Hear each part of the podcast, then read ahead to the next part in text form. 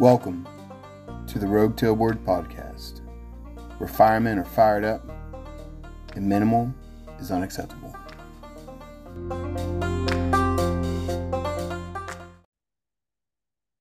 Captain Everett, good morning.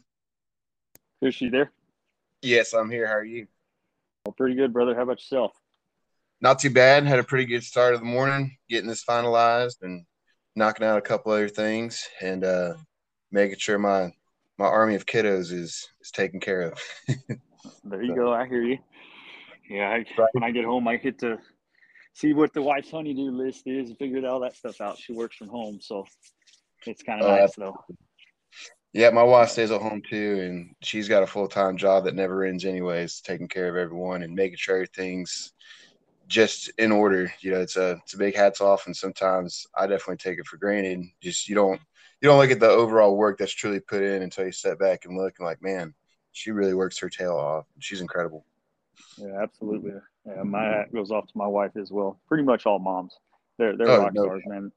They keep everything humming along. Especially if they're a fire wife mom, because we're we're not always there like a typical eight to five job where you know we can plan and it's always spontaneous and sporadic. Then you get get us that do a little above the extra and you know go out and do extra trainings to just better ourselves. It man, they're they're the unsung heroes, I think. Absolutely, man. It takes a it takes a different breed to be a to be a fire wife. That is for sure. It's not for everybody. Just like the fire service isn't for everybody. Man, well, we're ready rolling, man. I, I, agree with you on that too. But yes, well, before we start going through some rabbit chases, man, uh, just thank you so much for coming on. For those listening, this is Captain Chris Everett out of a respected department here in Texas.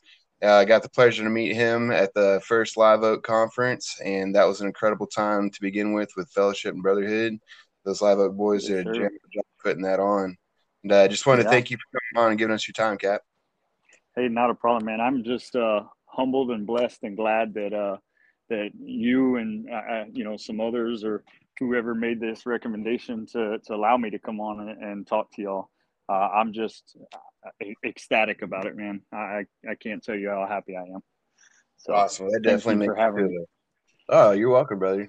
Again, it just it blows me away that uh, a simple conversation that you could have with a brother and just you know consensually knowing it's going to be recorded for others to hear to it have a, an impact to help change somebody is is awesome. I would have never expected to be blessed with this, but it is what it is, and I'm very thankful for it. So I'm glad that you appreciate it. Yes, sir.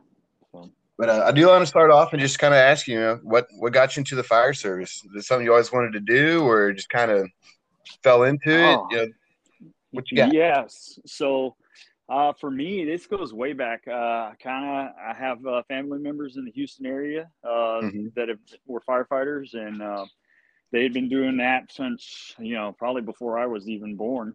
Um, so you know, kind of had that. Uh, was kind of baptized into it, just very little.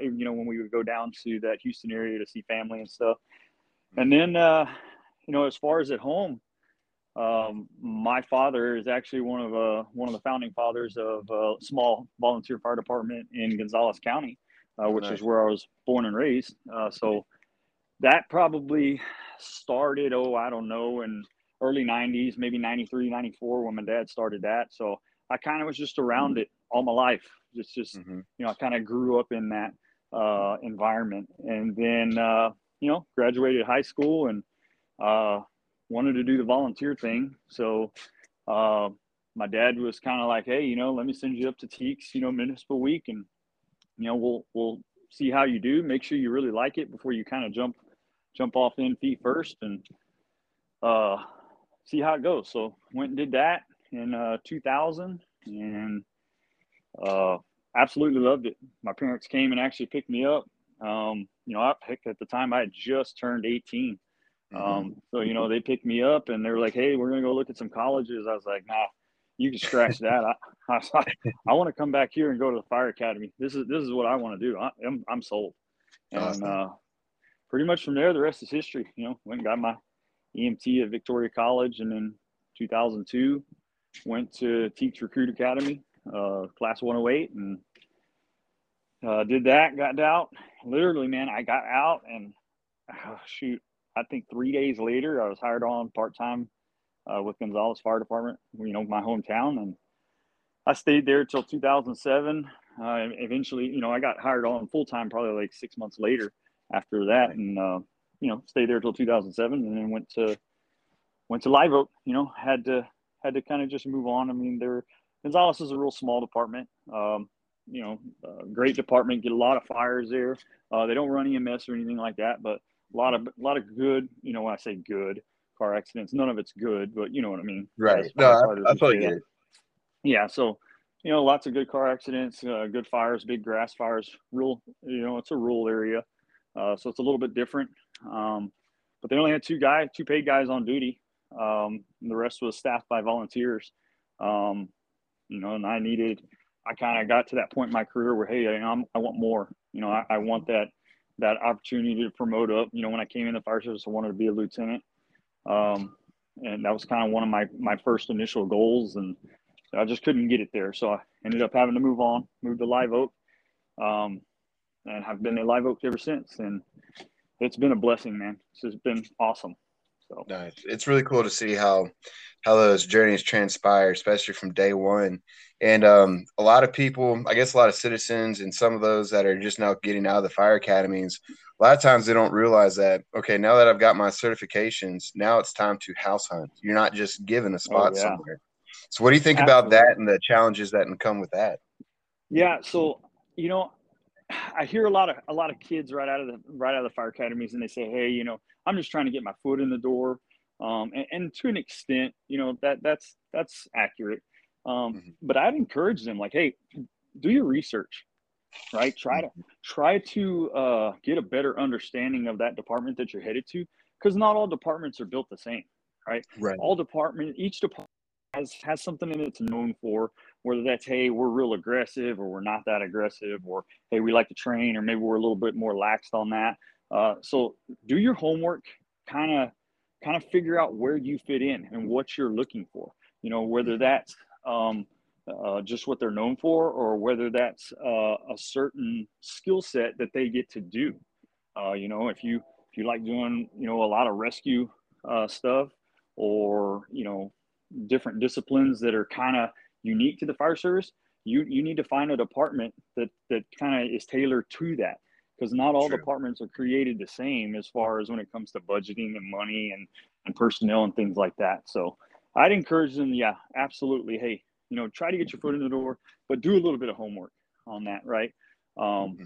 Make sure that it's a good fit for you because that first department, I mean, that's where it really sets the tone for you, right? Yeah. You could come in and if it's a if I'm just trying to get my foot in the door and it, it's a department that doesn't fit what I'm looking for, well, I might get disgruntled or discouraged or whatever that looks like, and then that could give me a bad taste of the fire service. But you know, I do do my homework and, and make sure that hey, this is what I'm looking for. This fits me, and it may not be one department. Maybe find a bunch of them and then put your applications out and get your foot in the door that way uh, mm-hmm. so that so that that initial uh, onset or you know that initial uh, hiring is is is a great experience, right? And you can get everything that you wanted out of that. I can use me as that as that example, you know, and and uh, I love Gonzales Fire Department. It was great. I, at the time, you know, I was just a young kid. You have to mm-hmm. understand, I was the day I graduated from the academy. I was I was 20 years old, I just turned 20. Like the day I graduated was my birthday. So when I got hired on, I'm a 20 year old kid, you know, and, and there it was, it was kind of, kind of the Wild West, uh, so to speak. I mean, uh, the chief was a, a, volunteer. He was a great guy. Uh, uh John Parr, he was a ex uh, paid fireman out of uh, Highland Park up in the Dallas area. Okay. So really knew his stuff, but he kind of, he kind of gave us free reign to be free thinkers and do this type of stuff. Um, but we did have a little bit of a uh, of a challenge or uh, a war, I guess you would say, between paid staff and the volunteer guys. And and, mm-hmm. and back then it was you know I was on that paid side and real arrogant and you know hot headed kind of stuff. And now I sit back and look at it and like, man, I just don't understand why. Right? I don't get it. I don't understand why why it was that way. Um, so I did y'all ever a, resolve that? Side note, just for those that might be going through that, did y'all ever come to common grounds? You know, between the paid and volunteer? Uh, to an extent, we had had some meetings and stuff, uh, and unfortunately, I, you know, when I left, it, it hadn't really resolved itself. Mm-hmm. Um, since then, uh, my understanding is that it has. Uh, it's mm-hmm. gotten a lot better. And even when I look back at it on myself now, it's like, man, I, I could have done things so much differently. Um, right. Because I'm I'm still friends with all those guys. You know, I still right. talk to them. I grew up from there, so those volunteer guys were, those are guys that I've known all my life. Um, right. So it was just a just an arrogant time frame, you know. But it, it kind of gave me a little bit of a bad taste, and so my mm-hmm. my experience was was a little bit jaded. Now I look at it, I'm like, hey, you know what? I, I wouldn't trade anything uh, the, the way that I did it, or, or I'm sorry, I wouldn't trade uh, not working there. It would be more along the lines of I would change kind of my perception of how how I handled those situations between the volunteers and paid guys, um, okay. because it it did um, really kind of have an effect on my first job. So I kind of kind of tying this all back into you know with these new guys coming in. Really sure. do your homework. Make sure it's what you're looking for so that you have a really good experience. Okay, because mm-hmm. that's going to be that's going to springboard you for the rest of your career, right? Yes. If I go into a bad environment or something that doesn't fit what I'm looking for, it just doesn't set a very good tone for the rest of your career. So I, I yeah. could agree to that 100%. And I do believe that sheds a spotlight on the importance of having a culture in your department. You know, you oh, can absolutely. tangent on the retention and recruitment aspect of all that too, but if you don't have a true solid culture, or even if you're a newer organization, let's just say 20 plus years new, mm-hmm. you you have to find that culture that you really want to instill and ingrain upon, or it's just going to be like a, a free range, in my opinion. Oh yeah, for sure. Yeah, culture culture is everything. That kind of it ties it back to the whole, you know, every department's known for, for something. So, mm-hmm. you know, make sure that culture is what you're looking for and what you're wanting. Yeah. I absolutely agree on that. And you mentioned starting off on that conversation that uh, you had the aspirations of wanting to promote to a lieutenant, and uh, here you are now as a captain. That's one of the questions I had is, you know, what inspired you to promote, and reflecting on your journey from your probationary time frame to where you are now. What were some valuable lessons that you learned in the process? Yeah, so valuable lessons on that. When I first came in, you know, for for whatever reason, I wanted to be a lieutenant. I never had that aspiration of, hey, I wanted to be a captain or a battalion chief or even a chief, right? I, I didn't have that. I wanted to be a lieutenant. I wanted to be, uh, you know, in charge of a, a crew uh, and try to mold them into what I thought was good, right? And, looking back at it now, then I had no clue. absolutely, absolutely no clue. Um, right. You know, when I came in, it was baptized. You were baptized by fire. There was no no formal training as far as uh, you know. Hey, here's your probationary book. These are the things that we do, or blah blah blah, et cetera, et cetera. It's hey, here's your fire truck. Here's your here's all your equipment. Go, literally. Mm-hmm. And and so I had no clue about any of that stuff. But I'm sitting there just making hey, yep, I want to be a lieutenant, blah, blah, blah. So kind of went through all of that. Now looking back at it, like, eh, probably wasn't the best thing. However, it did help create me into what I am today. Um, mm-hmm. So once I got over to Live Oak, you know, that's when it really, it really started to kind of come in and and uh, become a possibility, right? So then, you know, just kind of uh, had a had a lieutenant at that time, uh, Captain Rob Johnson, he he's now Captain Rob Johnson, but he basically came in and said, "Hey, you know," and I told him that when I got there. I'm like, "Hey," he's like, "What's your goals? What's your plans? You know, what are you looking for?" I was like, "I want to be a lieutenant," and he basically was like, "Hey, you know, sit there, be quiet. That's a long way to go. You need to soak it up. Uh, you know, go through the process. Okay, understand everything that you're asking for, what you're looking at, uh, and know what you're getting into." I'm like, "Oh." you know, kind of kind of was laughing my face. Like, oh shoot, maybe I shouldn't have said that. Um, so it really kind of hit home with me. So from there, it was okay. I'm gonna slow it down. Right, don't be in a hurry to to promote. You know, you need time, and you need experiences. You know, mm-hmm. uh, it doesn't matter what classes I take. You know, everybody always says, "Oh, well, you know, he's got officer one, he's got this, he's got that." You know, there's like what a chapter in that officer book? Or that you know it's the fire officer book that tells you some strategies and tactics? You're not going to know anything off of that. So needed to you know really needed to just kind of slow down take it slow get those experiences and be able to use that uh, to help better me and make me prepared for that. Um, just as far as what drove it though i mean it's just a desire of me wanting to wanting to lead i don't know for whatever reason i've always been you know, I, I want to be the leader. I want to be the team that's picked first. I want to mold some uh, mold a crew into what I what I think that they they should be, uh, or what I think is a good team. I always tell my guys, I was like, hey, look, we're gonna freaking we're gonna work our butts off. We're gonna train our butts off because I want to be that team, right? When we're standing there or we get on scene, and maybe we're you know the second crew, third crew in, whatever it is, and I'm walking up to command, and the incident commander looks around, you know, has a specific task that he's kind of like, ooh, not sure about. You know, mm-hmm. I want him to be looking around people and going, hey, that crew, live oak, you guys, come here. Yes. I got a task for you. And and we get that task and go accomplish it. That's what I want. Right. That's, That's the type of stuff that drives me and inspires me to to push my guys, to teach them and train them, and ultimately just make the service better right? Make it better than what I found it. that's to me, that's what it's all about. Amen. I that is the overall service, mission. Yeah, I want to make the fire service better than what I found it. Okay, and, mm-hmm. and for me, you know, that's getting that knowledge and then going and spreading that with everybody. Don't hoard it, right? Don't don't tuck it away in your pocket and try to use it as a as a tool or something that makes me feel like I'm better than you. Screw that, man. If I could create a crew that's that's eh, where everybody's better than me, man, that's that's golden right there. Absolutely. So, so what is what has inspired you to gain your influences on what you feel should be best practices to bring back to your crew?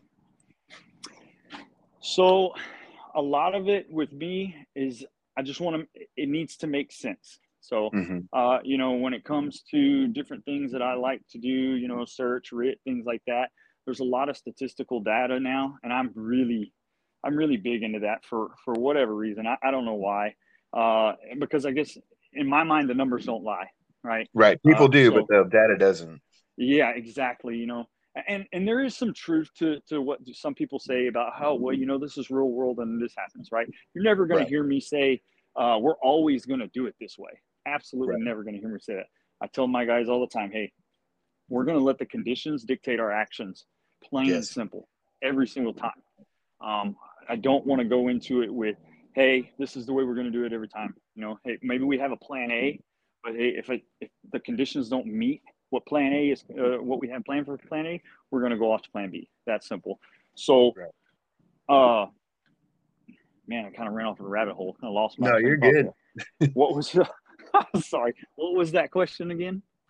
Uh, just what what inspired you? Like, so you said that you like to gain knowledge to bring back to your crew. So sometimes that may not be possible in your organization. So what are things that you look at outside, whether it be a conference or a class, that you say, you know what, mm-hmm. I want to seek this out to gain knowledge to bring back to my crew. So I'm just curious what what bullet points you're looking for for that. Yeah, so for me, like we talked about the statistical data stuff, but also going mm-hmm. to conferences and seeking out the most realistic training you can find. Right. Mm-hmm. I, I want realistic training. I don't want, uh, you know, I don't want to go into burn houses and things where it's a wide open room. There's nothing in there that we're going to search around.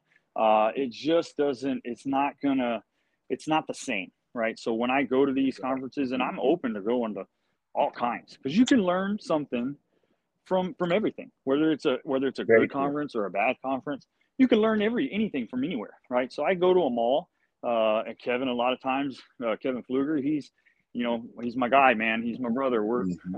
when it comes to going to conferences, him and I are like, hey, this is going on. You want to go? Yeah, let's go. We'll check it out. We go vet it. And hey, if it's something that we think, yeah, this is this is it, man. They're doing something really special here. Then we bring it back. We start teaching our guys, right? And then we just encourage them, like, hey, guys, let's go to this. Y'all got to check this out. You got to do it. So really, when it comes to what's inspiring or what we look for, it's going to be that, uh, you know, realistic training. The other thing is it's going to be positive attitudes, right? positive attitude and good instruction. Okay. Uh, I, I don't like it when, you know, this is in the fire service. I think there's an issue of uh, where guys are just like, hey, you know, we do it this way and only this way. And I, I don't, I don't like that. You know, I want, I want a good, good vibe with these guys and want them to um, put out the message, you know, that we're looking for in a very positive way. Uh, I tell them like new guys when they get hired, hey, I just need you to have a positive attitude and be teachable. If you can give me those two things, right, then I'll get you the rest of the way. You give me those two things, and we'll get you there. And it's kind of too same thing with with the instructors, right? Be positive, okay. Make sure that your message is received and heard, uh, so that it drives home, right? If we go into it with a bad attitude or or not really, you know, real, uh, I don't know, standoffish type of thing, it doesn't drive that message home very good. So, right. really, it's going to be that kind of stuff, right? Uh, latest and greatest uh, statistical stuff, uh, realistic training, and then positive attitudes and stuff like that. That's what we look for when we're talking about going to training. What inspires us? You're definitely touching on. It's it's cool because I didn't see any of these questions. I was finishing them up today, but you're like spot on, almost leading right into these next questions that I have lined out. And the fourth one was, you know, just training. You know, what what do you believe is the current pulse of today's fire service when it comes to training? Like as an overall concept, do you think we're abrasive towards it, or really starting to buy into it, or is it just different things? You know, what's your thoughts on that? I feel like we are really buying into it. Um, I, I can start to see that. I mean, now there is there's no reason why you can't find a conference nowadays or some type of training to go to. You know, back in the you know when I first came in, you know there there wasn't a whole lot of lot of conferences or any of that stuff. I mean, you had FDIC and stuff like that, those big ones, but you know, there wasn't the, the Bears of the Oaths and you know the Dagum conferences and and all these other things and all these cadres now with you know uh, the no quit RITs and the the missions and all of them. I mean, and they're everywhere now, right? So you can find that wherever you want. You just got to go to it. So there really is no excuse to it anymore. So I think that yes, as a whole in the fire service, we are gravitating to that. Okay, um, mm-hmm. that that I can I would definitely say um, but with that does come some some issues. You know, we do need to make sure that we're vetting the information that we're getting because unfortunately, in every line of work and everything, there is people that are in it for the wrong reasons. Uh, right. You know, they're out there to make a dollar and they'll just put out whatever information they they see fit. So you know, you do need to vet it. Uh, but as a whole, though, as in the fire service, I do think that yes, we absolutely are uh, headed in that, and it's making the fire service so much better uh, in my mind. Uh, we're, we're kind of behind that curve, but but we're getting there. And slowly but surely, with this statistical data and, and actually putting science behind it and seeing, uh, you know, the numbers and what we're doing, it's going to help. It's just going to take a little bit of time. But yeah. absolutely. And you said, uh, you know, do you think we should be doing anything different or stopping some kind of deemed less effective practices that are still kind of occurring that's actually hindering the progression of tactics based on this data? yeah, there are some things. That's a that's a that's a big broad topic. Um, one for sure, obviously making sure the training is realistic and that it makes mm-hmm. sense, right? Uh, right. I can I can create any kind of scenario that tricks a guy and, and and and makes him mess up or something along those lines. But that's not what we're here for. So we really kind of need to get away from that. It's about building building them up, right? Using mm-hmm. that crawl, walk, run method um, that's real big uh, for me. Um, mm-hmm. And then obviously when you're talking about tactics and stuff, you know, I hate to really kind of harp on it. It may make some people upset, but you know, some some academies, you know, they're they're and, and I know they're hindered by the state's curriculum and stuff like that. I, I mm-hmm. get it. Uh, but as a whole, these guys that are coming out, they're just being taught old stuff. You know, not that it's wrong. You know, it right. was right back back way back when when I first came in because that's the stuff that it's I no longer applicable. It's exactly. It's not the same. The fire service is not the same. You know, and when I came in, I remember those guys telling me like, "Hey, uh, the day you stop learning is the day you need to retire." Mm-hmm. And, you know, those things are drove in our head when I came in. But then now, you know, here we are. We're evolving now, or we're trying to. by looking at the numbers and the scientific data. And these guys refuse to, to accept it. You know, they're not willing to do it. And I'm like, wait a minute. Well, you told me, you know, the day that I stop learning is the day that I should get out. But yet we're following an it's the book or whatever book, uh, mm-hmm. Jones and Bartlett, whatever that looks like, that has data and technique and things that are just outdated by 20 plus years or more. Uh, right. So it's time that we need to. I was telling, uh, telling uh, some of our guys we had this kind of this conversation about academies and stuff. And wouldn't it be nice if you could just create an academy that was geared to more real world, right? Hmm. Uh, let's we're going to teach you the the commission, you know, the state uh, curriculum, what they want, right? We'll still hit those bullet points, but then I'm going to throw you some bones and I'm going to teach you some other real world stuff, right? How we're going to handle hose line, how we're going to move with it, how we're going to walk and talk, right? You'd be surprised how many guys would get right out of academy. We ask them, hey, what they teach you on how you're going to hold a hose, how you're going to move, what kind of terminology, and they're like, oh, I don't know, they didn't teach us nothing. Or did you, or did you even stretch a line? You know, that's one of yeah, what of our lieutenant like, oh. he went around asking. Did you even remember stretching a line in the academy, yeah. or was it you thought to make it on the ground? And he got a lot of man. Now that you mention it, it's always just been on the ground. Maybe one time did we stretch it. Mm-hmm. It's you know either laid out already, so they don't even. And then when they ask them, okay, well, what, terminology? If you needed more hose, what would you say? Oh, give me more hose. Yeah. All right. Okay. Well, see, and then you go back to search. You go to search stuff, right? You know, there's still grab your ankle. Grab everybody's grab ankle. that ankle. Hey, one guy's on the wall. He doesn't come off that wall. No questions asked. The other guy, hey, we're going to grab each other's ankles and we're going to, you know, uh, stagger ourselves off the wall and all this kind of stuff. We follow each other like ants around the room, and that stuff's not applicable no more. The fire service has changed. Fires are different. You know, we don't have that legacy fuel stuff, or, or if you do, it's not as much anymore. Yeah. Uh, really, it's four minutes. You're looking at a fully involved room and contents. You know, exactly. You know, you have to be able to adapt to that. You know, if if my fires are flashing at you know uh, and super super fast now versus what they were with legacy, then I need to change my tactics. I need to change how I move. I need to move faster. Time is always our enemy. Always has been, always will be. I don't care if that's, you know, in the fire service or even in life, right? You only got so much mm. time. You don't get any more of that back. Right. right. So we have to find ways to become faster. I need to gear up faster. I need to get out of the station faster. I need to take the fastest route there. I need to get off the truck, stretch the line the fastest, get inside, and start making change. Okay, mm-hmm. that's it. Plain and simple, man. I absolutely agree because that's that's one thing that comes up a lot, even in our inside organization, and I hear it everywhere too. Is before you even do a training scenario with the probie or the rookie or even the swing guy that has had minimal training, you always hear this is not taught in the academy. Well, if that oh, continues yeah. to be the answer and the underlying problem, now this might be rhetorical or no right or wrong answer, but how do we start buying into the ears of those that are putting forth the curriculum of these academies so that way they're not handing us graduate set up for failure right out the gate.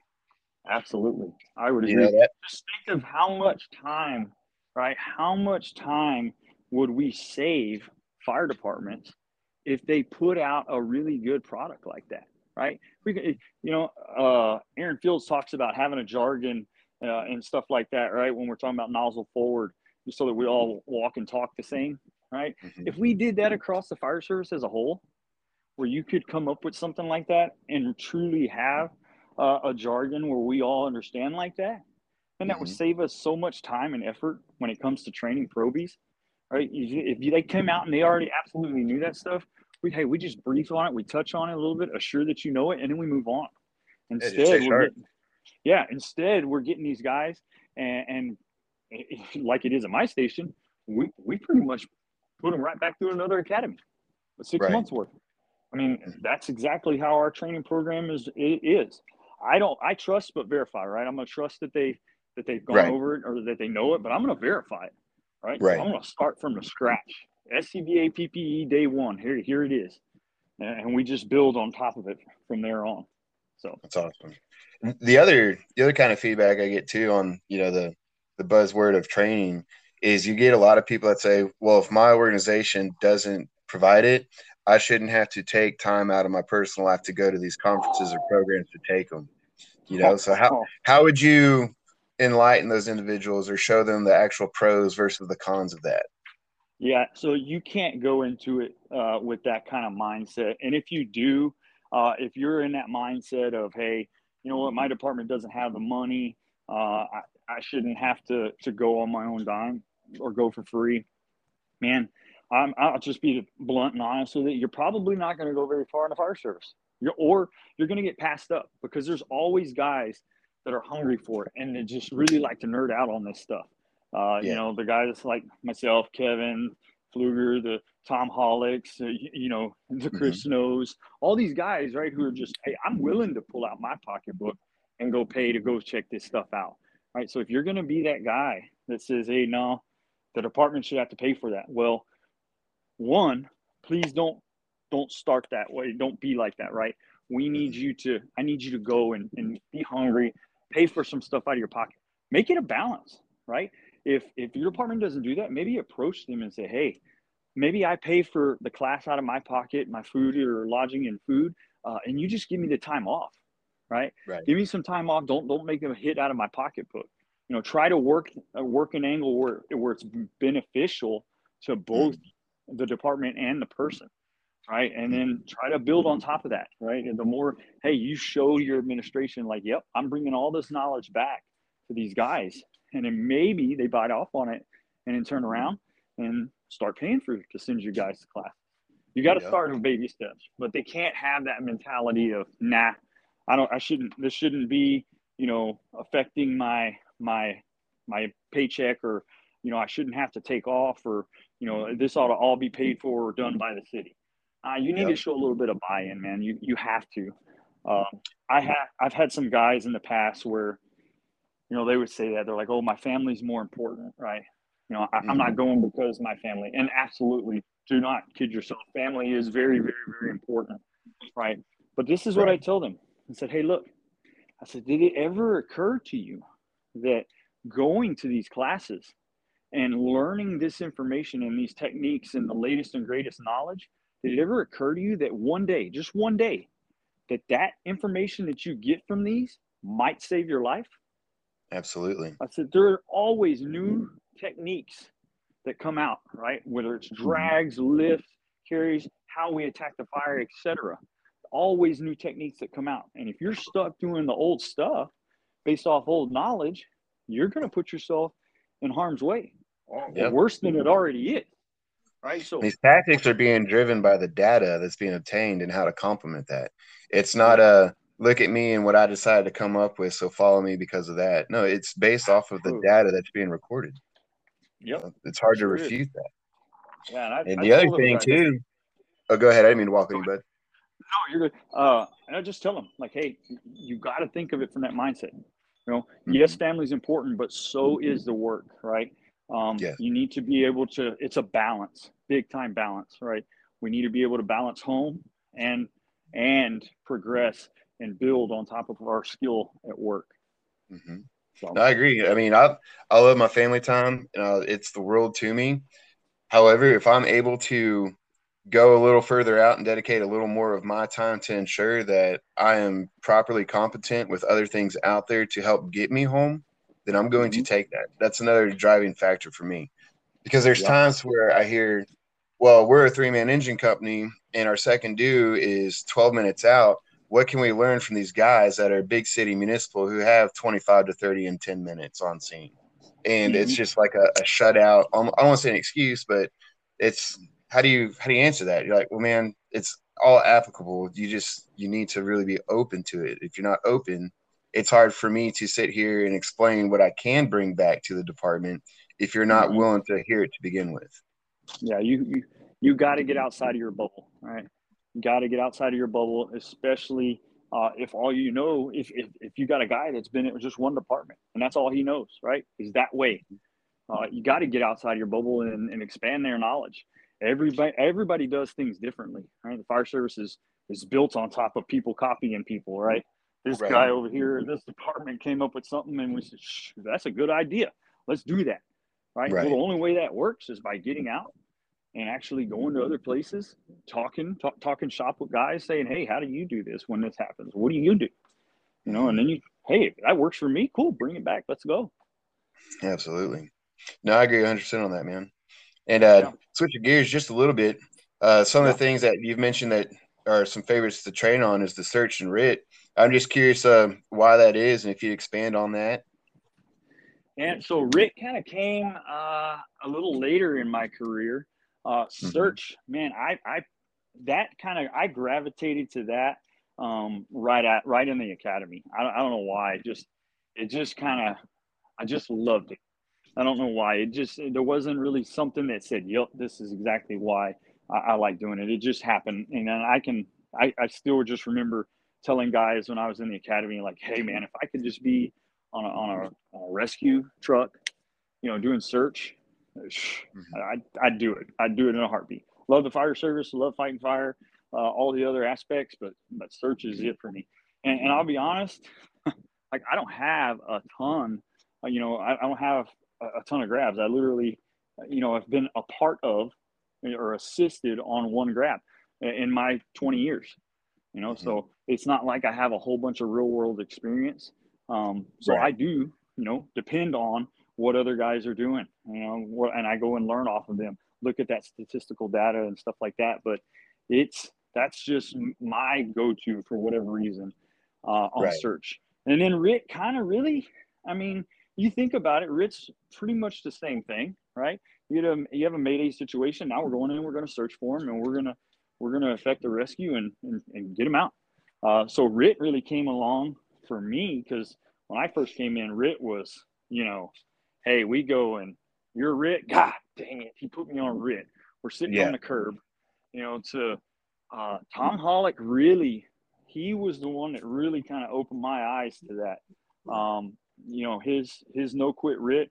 Uh, I got to, was fortunate enough to that our department uh, or in our region actually, uh, it's a requirement to go through that mm-hmm. program. Uh, so I got to go through it and absolutely loved it. Uh, had a blast. And then, you know, I was fortunate uh, that Tom thought highly enough of me or thought that I did well enough to to bring me on board and to help out with that cadre. And man, it, it's it's been an absolute blessing and and super fun. I absolutely love getting to go do that stuff. Um, it's just that's kind of like I said, it just came a little later, uh, but I can tie that right back into search. I mean, that's just really kind of my mentality, I guess. They definitely do go hand in hand, and um, you know, to be transparent with you there too, the only grab I've ever had was a cat, and it was under sheetrock, and it didn't oh. end up living. But that that's it though. But still, it was a beloved pet to the the family, and um, just I have yet to have any true RIT experience, and I'm thankful that there's so much light being shed on that right now, more so recently than I'm seeing than in the past. With oh, just that absolutely. current stigma of well, we're just gonna set the second due or the, the, weaker links on RIT, and you listen to Rob Ramirez and Mayday Mindset and see what Basil's yeah. doing with one bad day. It's it shows the true importance of it.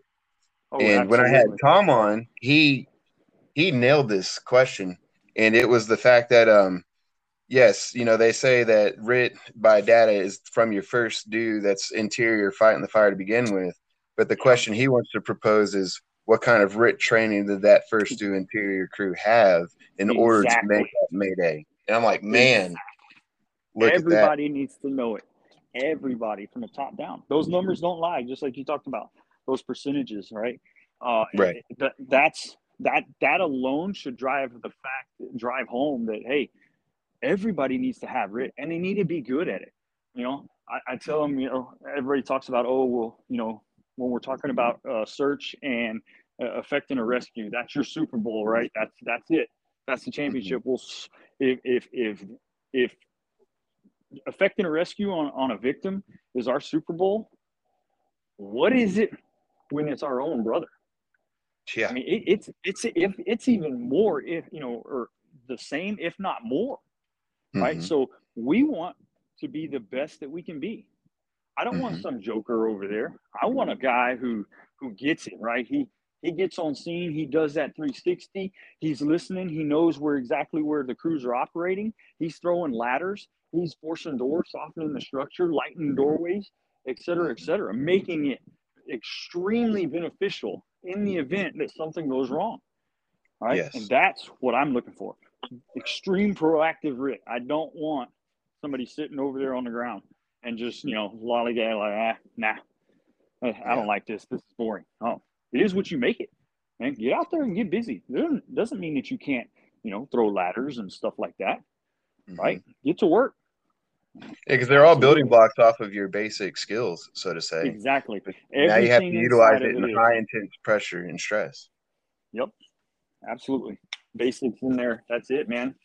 Rolling ladders, forcing doors, drags, lifts, carries. That's all basic stuff. You just need to Absolutely. be extremely, extremely proficient at it. So, with that, uh, elaborate on that. So, how how do you make training fun but still hit on the importance of the objective? Oh, make it fun. Well, really, when we're talking about making it fun, uh, I, that to me really starts with the person's mindset, right? If mm-hmm. if they don't have that mindset of hey, training is fun or uh, that competitive attitude, it's really going to be difficult. Like if if you get that kind of person, you really have to start small and get them to buy in on it, right?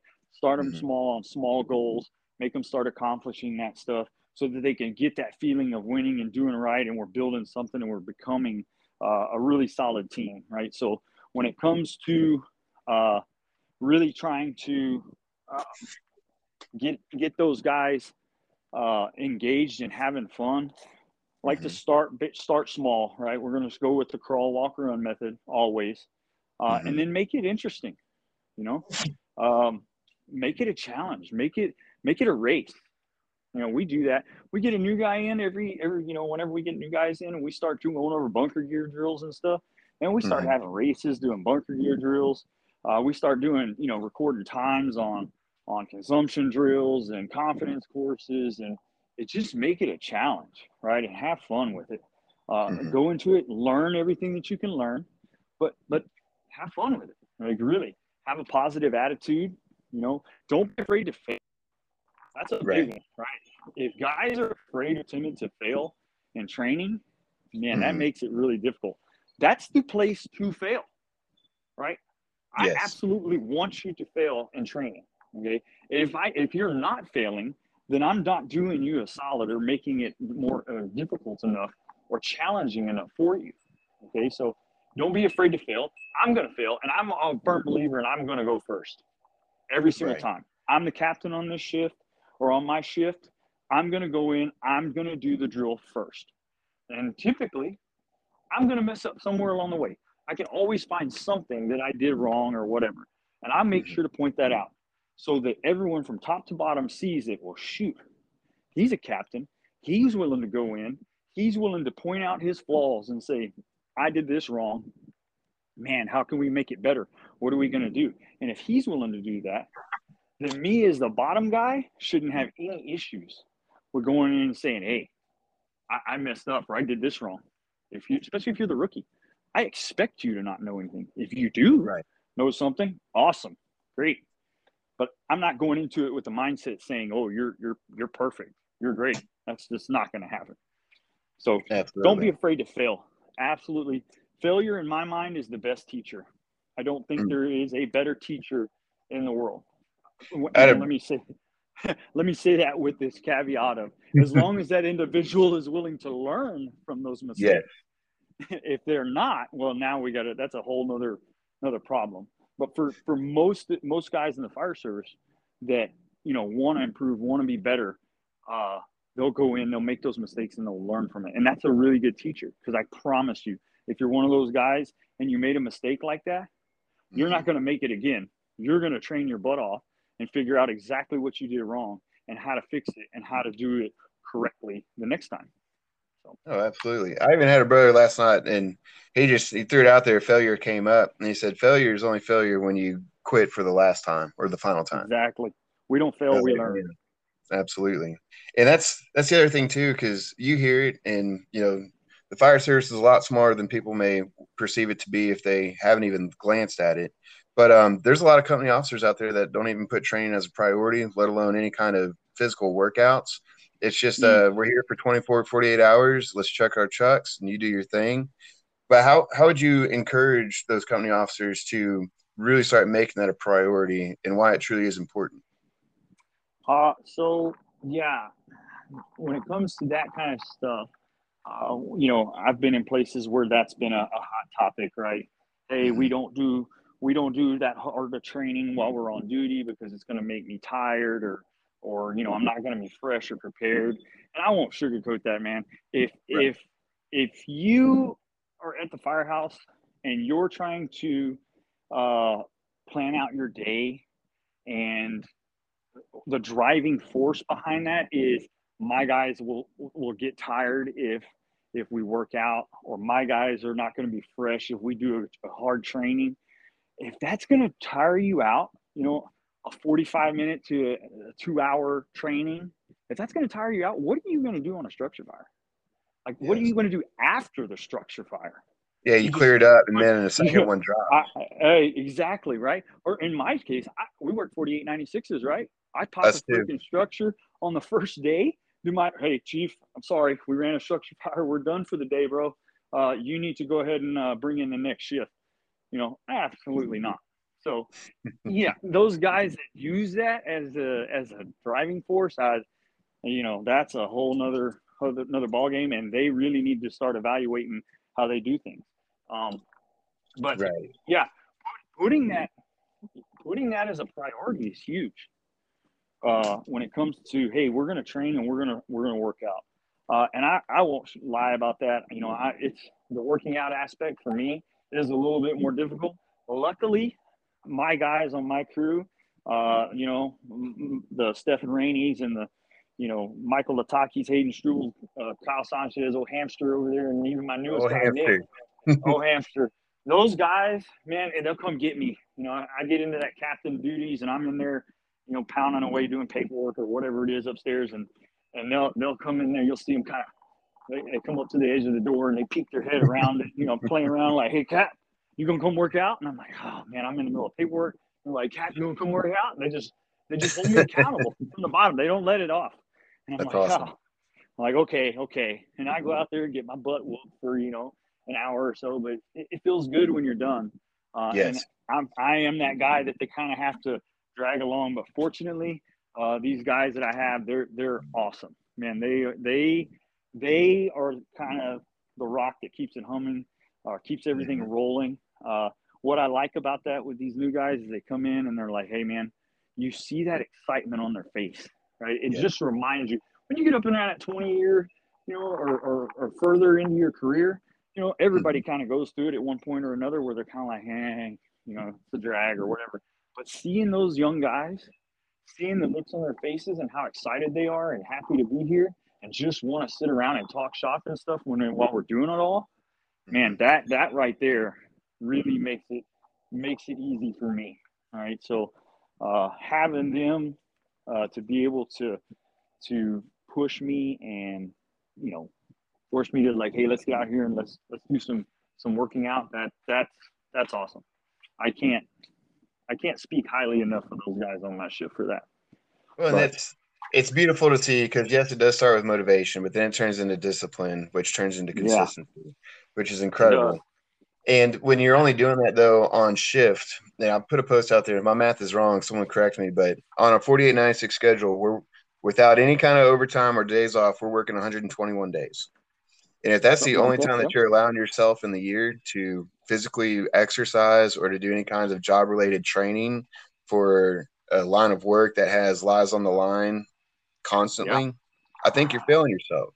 So yeah. it, it goes back to that balance of what are you doing on your off time as well that's going to help you with your on duty time. Absolutely. Yeah. We have to make sure that we're preparing ourselves. It's not, it's not, it's not really, uh, is it about you to an extent? Yes. Uh, but we talk about it. Everybody you hear guys say it's all, it's for them. It's for them, right? And you have to remember that. And when we talk about them, I tell my guys right when day one before they even really start on the shift, like I ask them when I tell you, say the word them, what does that mean to you? And to me, that them obviously is the citizens first, right? Yes. That's what we're there for. But then the next step, right?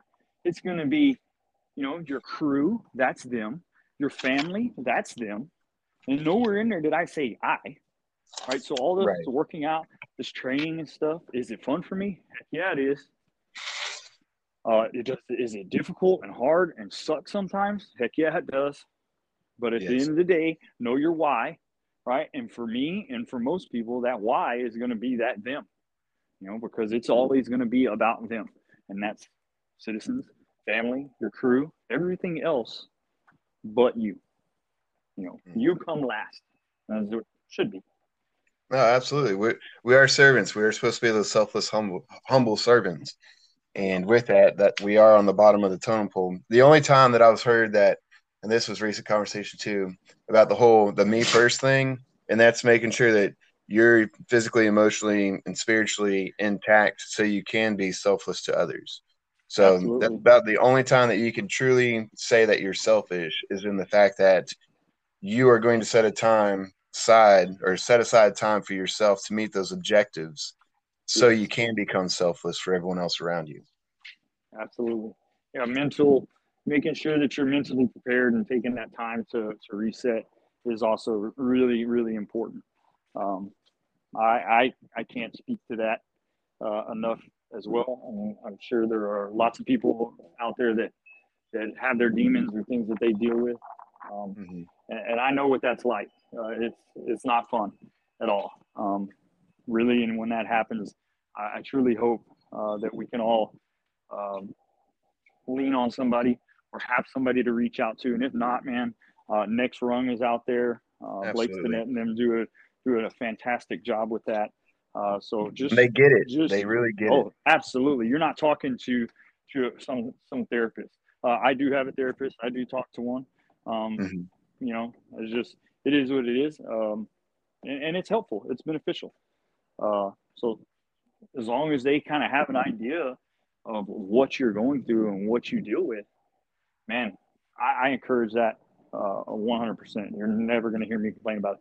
And I don't lie about it. I, you know, I had, I had a, a stigma about that when, you know, way back when, you know, I was that, that, that kid or that guy that, hey, I'm invincible, bro. This is, you know, I'm 10 foot tall and bulletproof. Nothing's going to hurt me. And then one little thing, you know, goes, you know, I start, you know, just had some, some simple like heart palpitations and it freaked me the heck out. I mean, bad. Uh, just really, because I wasn't in control, right? We're used to being in control and we're, we're able to fix things. That's what we do. Right. I wasn't able to fix it. I wasn't in control. And that just absolutely freaked me out um, mm. to the point where I, I needed some, you know, medication and, and help and had to talk to somebody. Uh, so and that's okay. Oh, absolutely. Uh, but I had that stigma way back then of, hey, you know, that's suck it up, bro. You know, nothing, mm-hmm. nothing's gonna happen.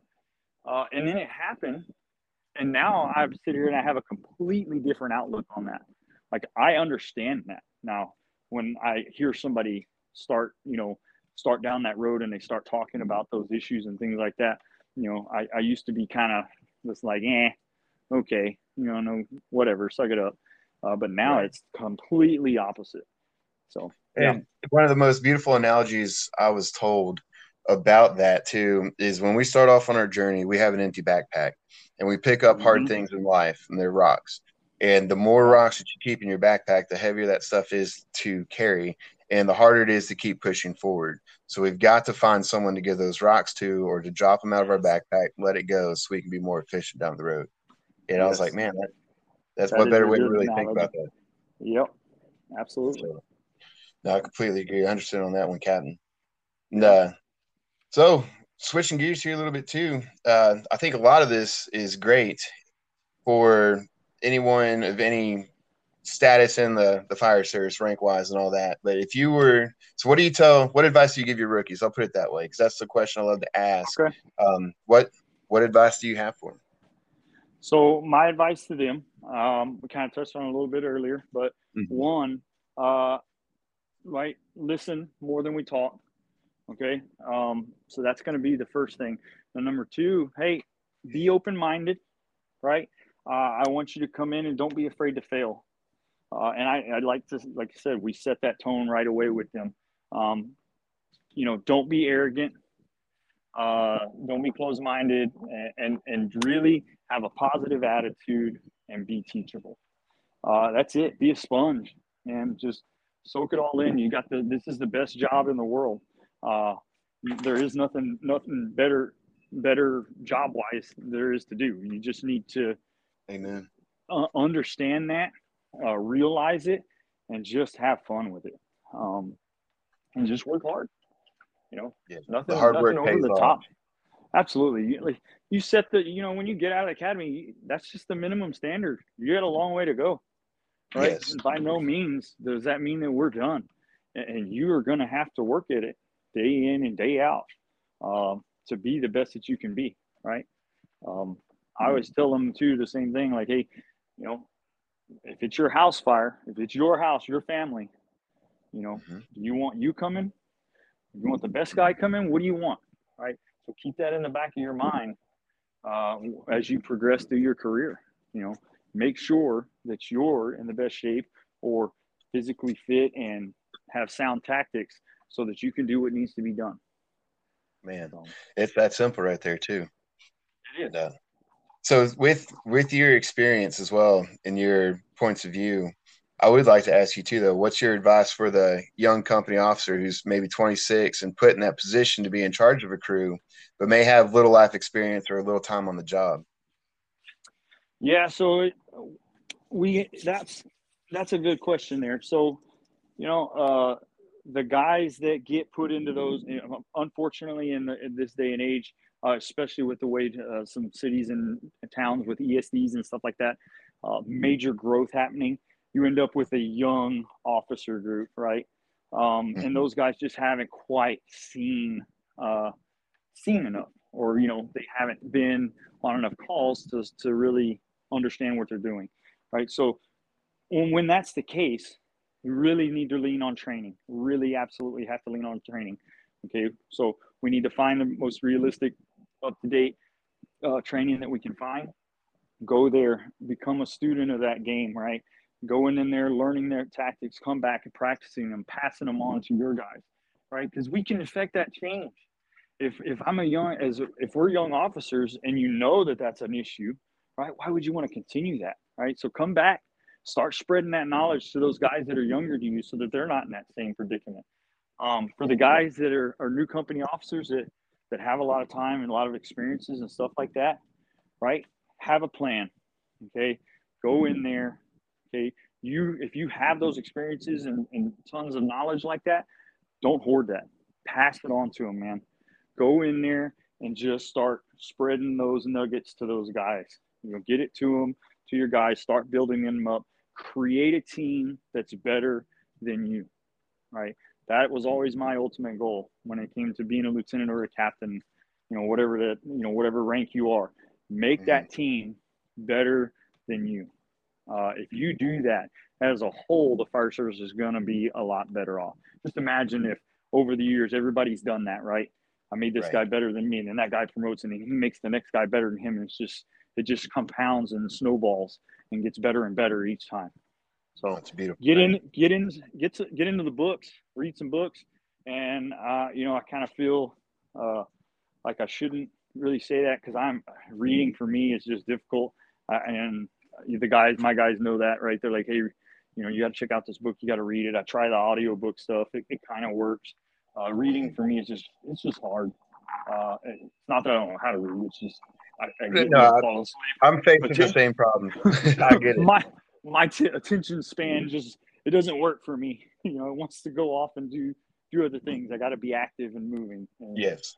it's really difficult, but, uh, I, you know, you just have to, find a way, whether that's an audio book or something, but dive off into that knowledge. There really is some really good books out there um, with some good information in them uh, to help you out. So, absolutely, yeah. man. But, Brett, you got any goals you're currently working on? Uh, so currently, right now, um, really on developmental or career wise, uh, I don't have any like, you know, goals as far as, hey, I want to go be a chief or anything like that. Uh, really, it's just about molding my crew. Um, still trying to, I have a really young crew, so I'm trying to, we're molding them and building them up as we go. Uh, so that's really kind of my goal is to build these guys up and make them that next grade officers in the department. Um, that's kind of what, as far as on the career side, um, we're working on the Dadgum conference. You know, uh, Kevin's kinda, yeah, Kevin's kind of the he's our he's our ringleader on that, uh, and he's he's really good at you know, hey, we need this, we need that, and so I'm just kind of helping out where I need to help out. Uh, so that one really is kind of just a, from a from an outside of work standpoint and really trying to to make that the best that it can be. We really, really want to put out some good information, good knowledge to everybody in the area, uh, and and in Texas ultimately. Uh, we want to spread that knowledge. Um, but yeah, some you know just continue to grow as a person, uh, continue to be a better husband um, to my wife. You know, uh, be there more for the kids, just that kind of stuff. So I mean, I couldn't agree even more. Do you have uh, intentions of wanting to down the road uh, promote past captain, or you really digging where you're at? Uh, you know, we'll see. I, I, I still, I, I, still think I have a long way to go, um, as far as still wanting to be on the truck and stuff like that. I mean, mm-hmm. even now I ride in a, in a command vehicle. I don't even get to ride on the engine or, or the ladder or anything unless, you know, we're just that short. Um, right. So, you know, I still like doing the shift work uh, at our department. You know, you if you're going to go to be the assistant chief or the chief, you're now eight to five. So I don't know. Right, uh, right now, uh, no. Sugarcoat that. Right now, I kind of like where I'm at. I like being the captain, still being able to mold that crew uh, and and build that crew out the way that I wanted to. Um, so, honestly, well, in all man, fairness, that that question was from a third party member, so I think uh, I think you can do your homework and maybe figure that one out. yeah, I'm sure. So, yeah, I, I I wouldn't. I'm not going to say never. Like I said, you you never know. Uh, it's right. just right now. I feel like I uh, I have more of a benefit uh, to my department being in the in the position that I'm at. Uh, you know, I, am also the training officer for our department, so uh, that really ties into uh, me being able to mold uh, yeah. that that shift or even the department and get them in a direction uh, to where I think that we need to be heading. Absolutely. And so, as a training officer, do you, uh, I'm sure everyone's got their different policies or routines with their training divisions and stuff like that. But do you, on your shift, go around to your different companies and see what they're training on, or do you lay out a foundation for them, or let the company officers and you just kind of visit and help mitigate? How's that look for you? Yeah. So, really, for for the way that I operate things, uh, it really started back with the what does the chief want, right? So, unfortunately, right. uh, my chief link server is uh, extremely um, extremely good or willing to say, hey, uh, I don't know all the end all be all tactics and stuff like that. He'll give us a generalized direction uh, that he wants to kind of focus some things on, but he kind of mm-hmm. gives me free rein to do whatever it is that myself and uh, my assistant training officer and they, the, the two chiefs, kind of want to do. So um, I came in and said, hey, you know, when I took over as training officer, it was like, hey, you know, what are your goals? What do you want me to do? What's what's your vision of this look like? Uh, for him, it was a lot of ISO stuff. You know how Chiefs they like the ISO stuff, and nothing wrong with that. I mean, honestly, right. it created a, a lot of training. Um, I don't know how familiar you are with ISO training hours, but uh, basically, in a nutshell, it says you know you got to have 16 hours of in-house fire uh, in-house training per firefighter per month. So you know you turn around and you're like, oh, some of these guys are like, you need me to do 16 hours of training a month? and they you thought they you know that was the end of the world especially when right. the commission says all you got to do is 20 hours in a year. Uh, right. but man i came in and like okay cool. So he says that that makes it easy. Go in there. So i basically just built out a plan uh, for the year. And so i break it down i'll field question or field uh, ideas from my from the from the guys say hey kind of what do y'all want to cover any any specific topics y'all want to look into or or train on or cover so i field those questions what classes they'd like to see come in. Sure. Uh, and then I build off of that and say, okay, then I go in and I say, okay, hey, here's our monthly or our yearly plan. We're going to focus on these things, right? And then I go in and break it down and say, okay, hey, this month we're going to cover these five topics. And I, I, I, I hit on the basics. That's, that's what I do. Um, mm-hmm. For me, it's always the basics. right? We're going to do some SCBA stuff. We're going to throw ladders. We're going to stretch lines. Uh, we're going to flow water. We're going to work on search. You know, all those very basic things, and we're going to become really good at them, really proficient, right? Basics always win.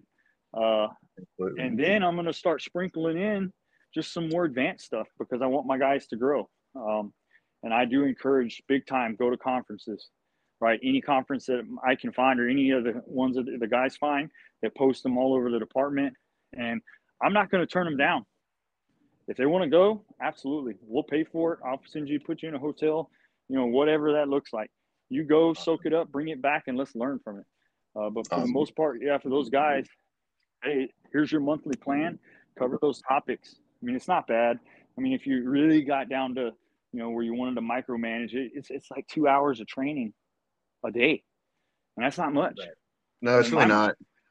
Not in a 24 or 48. It really Oh, isn't. no.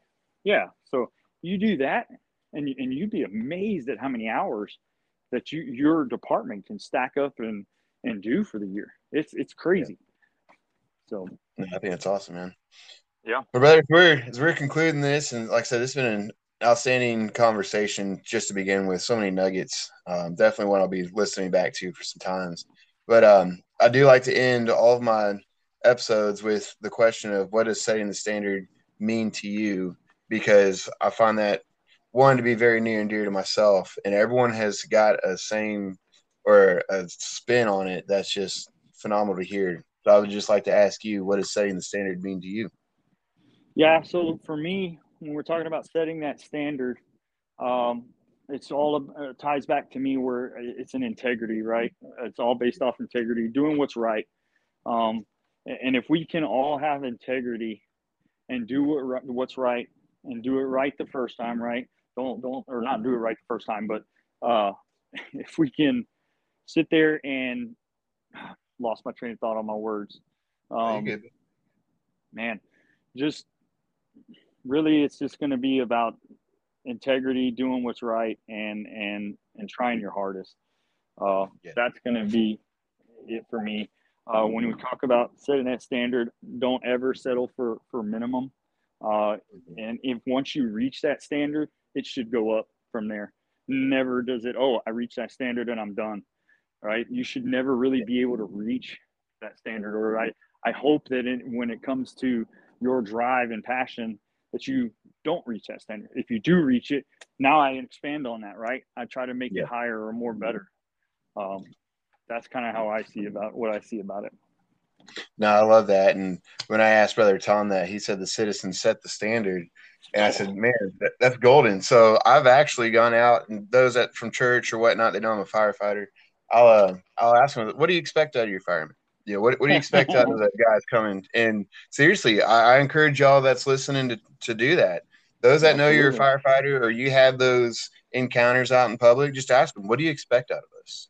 and yep. start really letting that sink in because you're hearing it from them and you might have to respond to them two hours after you met and yeah i, I that, love that that changed my mind yeah, that's a, that's an absolute huge nugget there when you're talking about that the citizens set that standard you know we didn't you know we didn't set that standard nobody in the current fire service right now today set that standard you know right. citizens did it guys that came way before us did it et cetera et cetera so no, absolutely but I can't thank you enough, Captain, for coming on, just spending you know an hour of your time this afternoon to just talk with us and just really let us pick your brain and talk shop. And I greatly appreciate it.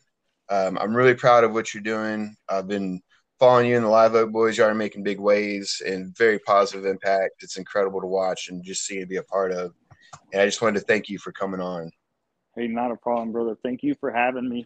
Uh, same for you, man. Uh, we all love what you're doing over there you know, with the uncommon firemen and this rogue tailboard stuff. Uh, that's that's huge. Um, uh, Kevin says it all the time. What you know, what a time to be in the fire service. What a uh, time! I, I truly, truly believe that. I if I that's the one thing I really wish. You know, I wish that my first you know 10 to 15 years or just like it's been the last five.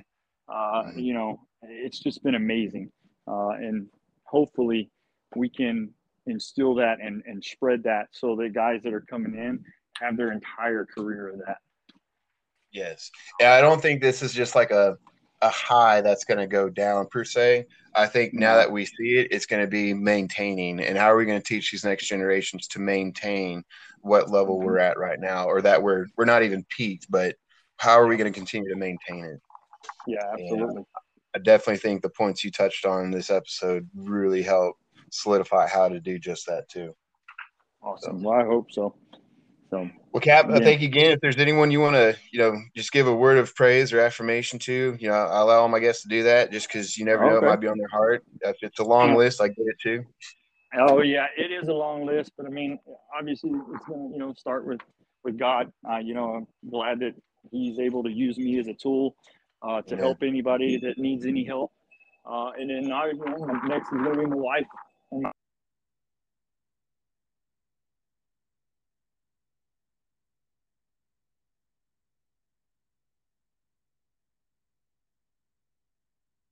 Not sure if I lost you 100%.